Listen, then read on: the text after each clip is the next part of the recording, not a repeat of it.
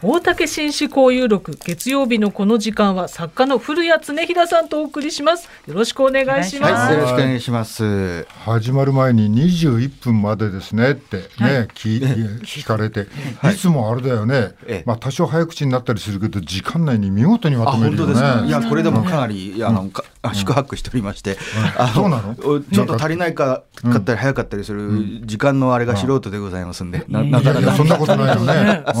あそうですか。すごいな。あよかったよかった。はい、今日は何でしょうか？今日はですね、あの侵略戦争はなぜ起こるのかというようなテーマなんですね。また短い時間に語れるような テーマじゃないと思いますが、まあこれあの先週あの海上自衛隊のちょっとね装備品の話させていただいたんですけど、まあ今度は今回ちょっと大きな話ですけど、まあちょっとこうなんていうかなプチ軍事学みたいな話をさせていただきたいと思います。やっぱり最近話題になってますのはまあ先週の話もそうでありますけれども、まあ海上自衛隊が事実上の空母を持ったりですね、あとトマホーク買いますと、うん、えー、F35 とかを開発したり買ったりしますと、うん、えー、それから防衛費が43兆円ですからね、はい、まあ、補正プラス入れたらこれはどんどんどんどん日本が軍事大国になって、うん、えつまりいい武器を買ってますよね、うん、えー、性能の高い兵器をどんどんこう生産していると、うん、果たしてこのままだと日本は侵略戦争も元来た道をこう繰り返すんじゃないかっていうような、はい、えー、まあ、懸念があるじゃないですか、これはみんな持ってると思います。タモリさんだってね、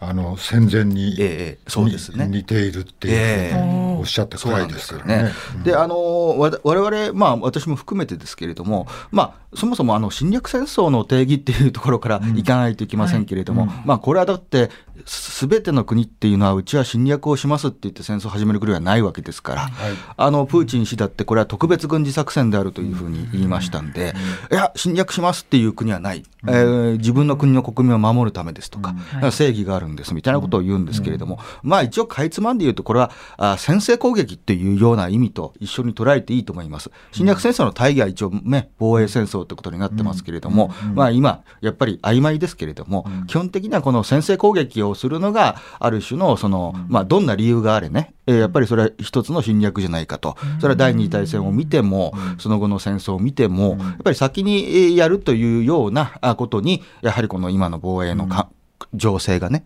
つながってるんじゃないかというような話なんですけれども、うん、さあ、ここからが問題なんですが、はい、あの、ある国とか、まあ、地域でもいいんですけれども、うん、あ今の防衛の問題もそうですけれども、うん、いい兵器をたくさん、えー、生産して、あるいはいい兵器をたくさん買うこと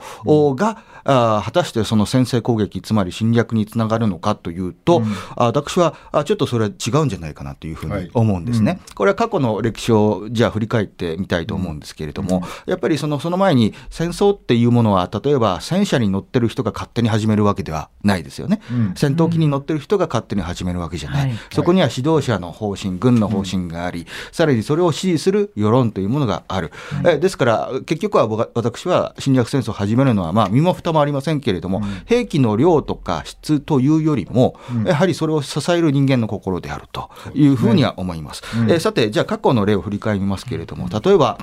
侵略といって我々がパッと思いつくのは、やはり、えー、20世紀の最大の悲劇でありました、うん、えー、ナチス・ドイツだと思うんですけれども、これは1939年にポーランド侵略から第二次大戦が始まって、うん、その後フランスを侵攻し、うん、さらに41年からはソ連に侵略をするとい。うことですけれども、はい、じゃあ、もちろんこれなんでやったのかって、それはヒトラーの野望でしたという話なんですけれども、もちろんそれを支えた国民がいる。ところが、じゃあ、当時のナチス・ドイツっていうのは本当にいい兵器たくさん持ってたのかという話なを最初にしたいんですよね。えー、ところがあのナチスドイツっていうのは確かに、えー、軍備を増強しておりましたけれども、うん、ワイマル体制で軍備制限が激しく課されておりましたので、うん。えー、我々が思うほど最新鋭の武器とか、うん、強力な武器を実はそこまで多くは持っていないという研究がなされております。例えばですねあの戦争に始まる前、ポーランドに侵攻する前、うん、えー、ヨーロッパで一番戦車の開発が進んでいたのは、どこの国かと言いますと、それ実はチェコスロバキアでありまして、ナチじゃないんですね。ナチスは若干ちょっとこう、まだまだ遅れていたと。えー、例えば、あの、ソビエトとナチスドイツが、あ技術協定を結ぶんですけれども、それはポーランド分割の不可侵条約の、えー、密約ということでで、そうすると、ソビエトの戦車の将校たちが、えー、ナチス・ドイツが作ってる戦車の工場を見学に行ったらしいんですね。うん、そうすると、彼らはあすごくびっくりしたそうなんですよ。うん、え、ドイツってこんなに遅れてるのって。つまり、当時もうソ連の人たちが作っていた T34 っていう戦車の方が、はるかにサスペンションとか量産性が高くて、え、ドイツってこんな遅れてるのというような印象を持ったそうなんですね。そうですか。ええ、で、例えばまあ、それでも戦争するわけですけれども、あの、実は、じゃあでもそれでもナチスは最初は快進撃したじゃないかという話なんですけれども、実はそれは、あの、戦あの武器の質はもちろんある程度あったし、量もある程度あったんだけれども、それ以上に傭兵ですよね。兵器を用いる。と書いて傭兵、つまり武器とか兵隊をどうやって用いるかというそっちの方が革新的であったと。これはねあのグデーリアンっていうドイツの将軍が、皆さん聞いたことあると思うんですけど、電撃戦っていう傭兵を考えたんですね、それは最初に戦車を突っ込ませて、戦線を突破してそれと同時に空から、あ対空砲あ地対、空対地攻撃をすると、そこでもう相手に立て直る隙を与えない、うん、えー、これによって仮に数が少なくても、うん、ちょっとその兵器の信頼性があの劣っていても勝てるんだと、うん、これは電撃戦って言うんですけど、むしろそのドイツの兵器があの勝っていたからというよりもこの電撃戦を見事にやったからなんですよね。はい、であのことほどさようにあの、まあ、兵器が強いから侵略を決意したということとはちょっと言い難い。例えばその次、うん、イタリアの事例を見ていきましょうか。イタリアっていうのはムッソリーニがあ独裁者でおりまして、えー、それからあのナチナチス・ドイツがフランスに侵攻したのを見て、うん、うちもやるんだということで戦争に参加して、うん、ギリシャとかユーゴとかを侵略していくわけですけれども、この時イタリアがどういう軍備だったのかっていうとですね、あのイタリア軍の内部では戦争大反対なんですよ。うん、なぜか、うん、あのドイツは今勢いがあるけれども、あドイツの味方になって侵略戦争を始めたら、イギリス海軍に絶対勝てないんだと、うん、だから戦争を始めるんだとしたら1943年ぐらいじゃないと間に合わん。っていうふうにみんな言ったんですね、ところが国民は違いました、ムッソリーニを大支持しておりましたからどんどんやれと、メディアもそうだったと、えー、それで結局はどうなったかっていうとその戦争反対の、えー、急先鋒であったイタロ・バルボというですね、えー、リビア総督を、まあ、自己死と見せかけておそらくムソリーニが暗殺したんですね。うん、戦争反対の声を封じ込めて、うん、えー、実はあイタリアってリビアを領有してましたんで、うん、エジプトのアレキサンドリアとかカイロまで侵略していくんだって言ったら、うん、蓋を開け開けたらあのイタリアの戦車っていうのはイギリス軍から、あの走る棺桶って言われたんですよ。つまりすぐに撃破されちゃうから、もう中に乗ってる人死にますでしょ。そういうお粗末な軍備でも、国民の支持と独裁者の覚悟があれば侵略ってするんですね。という話なんです。例えばじゃあ我々の日本を考えてみましょうか。はいえー、1931年満州事変があり、えー、1937年、えー、からあ日中戦争、盧溝橋ということになりますけれども、もちろんそれは中国国民党とか共産党よりは、えー、軍の質とか兵質は良かったかもしれませんけれども、うん、えー、そこからまあ真珠湾につながっていくわけですが、うん、まあ、決してあのゼロ戦があったから戦争したんだとか、うん、あるいはあの例えば日本軍の戦車部隊っていうのは、あの生産量も少ないですし、うん、そもそも工業力が低すぎて、故障が頻発するわけですね、えー、全然その熱を持っちゃって、冷却が全然できなくて、まともに運用できないと、えー、それをなんとかして、えー、まあ軍人精神ということで、まあ、突撃したらなんとか中国にはなかなかある程度は勝てたんだと。であの別にあれですよ。あのこれも同じで真珠湾もゼロ戦とか爆撃機があったからというよりも、イギリスのタラント空襲というものを研究して空母の運用ですね、これ傭兵。これを突き詰めたからやれたんであって、え別にアメリカ用に高いすごく性能のいい兵器をどんどん前から作ってたわけじゃないんですね。これにもやはりあの人の心が決めるもんですからね、えー、戦争侵略戦争っていうのは別に兵器があいいものを持ってるとか大量に持ってるからじゃあすなわちそれが戦争につながるのかということにはならないんじゃないかと。でウクライナ戦争でもそうじゃないですか。えー、プーチン氏がウクライナを侵略した時に、えー、それは最新の兵器で攻めたのかっていうと実際は最初はそう思われてましたけれども実態見たらあの冷戦時代のですね、ものから引っ張ってきた重戦車ですとか、装甲車を使って、それがあまりにも脆弱だったもんですから、あ初戦でキエフも陥落させることができず、それから対戦車ミサイルでどんどんと撃破されていった、はい、あだから強かったからやろうと思ったんじゃないんですよね、えー、彼らの独裁者のまず発想がありき、それを支える国民とメディアがあったから、じゃあ翻って今の日本今の現代の日本ですけれども、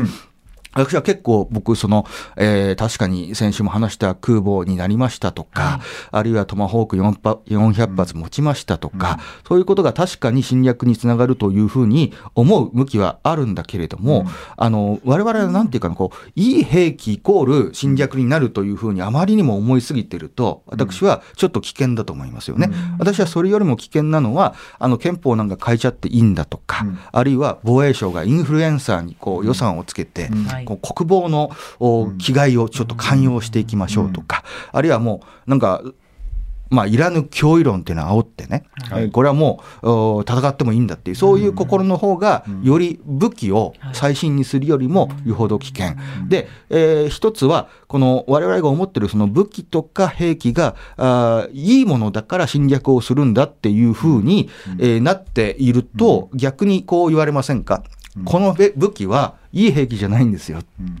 て言われればね、あのすぐすぐこう抗弁できてしまうわけですよね。ですから先週も言ったことと重なりますけれども、自衛隊航空母艦持ちましたよね、これ、海外を攻撃するための武器なんじゃないですか、どういうことですかっていうふうに言いますよね。そうすると政府、自衛隊なんて言いますか。これは空母じゃないんです、うん、これ護衛艦ですから、というふうに、すぐですね、このすらっとこうかわされてしまう危険性が私はあると思うんですよ。ですからもちろんね、そんな武器を作らないし、買わない方が、それは平和の道としてはいいのかもしれませんけれども、もっと重要なのは、かつての戦争の時もあったように、やっぱりね、それを支える世論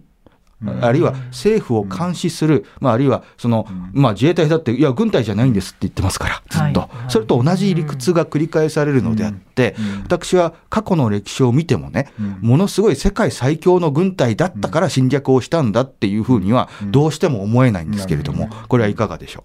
う？まあ、おっしゃる通りだと思いますけれども、はい、あのでも、ええ、その、今度のことで、えええー、防衛費増やす、はい、ということで、日本の防衛費が、うんはい、今、世界第3位にそうなんですよ。なると言われていますね。えええまあ、それをするためには、やっぱりなんか国民の意思を、うんね、まあ、あとは、まあ、中国脅威論ですか、ええ。それをかなり浸透させて、はい。えー、そのためには、軍防衛費を大幅にアップしなくちゃやっていけないんだと、そうですね。まあ、専守防衛だっていうのが今までの建前でしたけども、これからそれを敵地、敵基地攻撃能力、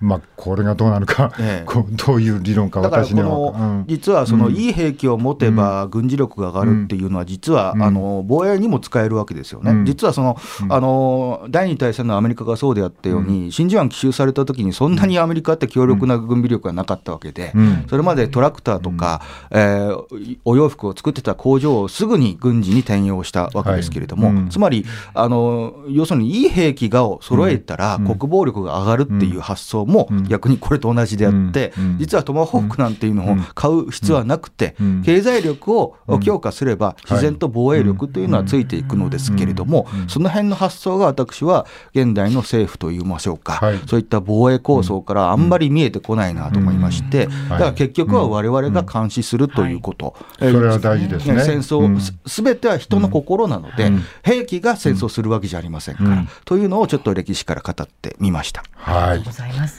はい、わかりました。以上、大竹紳士交友録、古谷恒雛さんでした。うん、明日火曜日は深澤真紀さんがいらっしゃいます。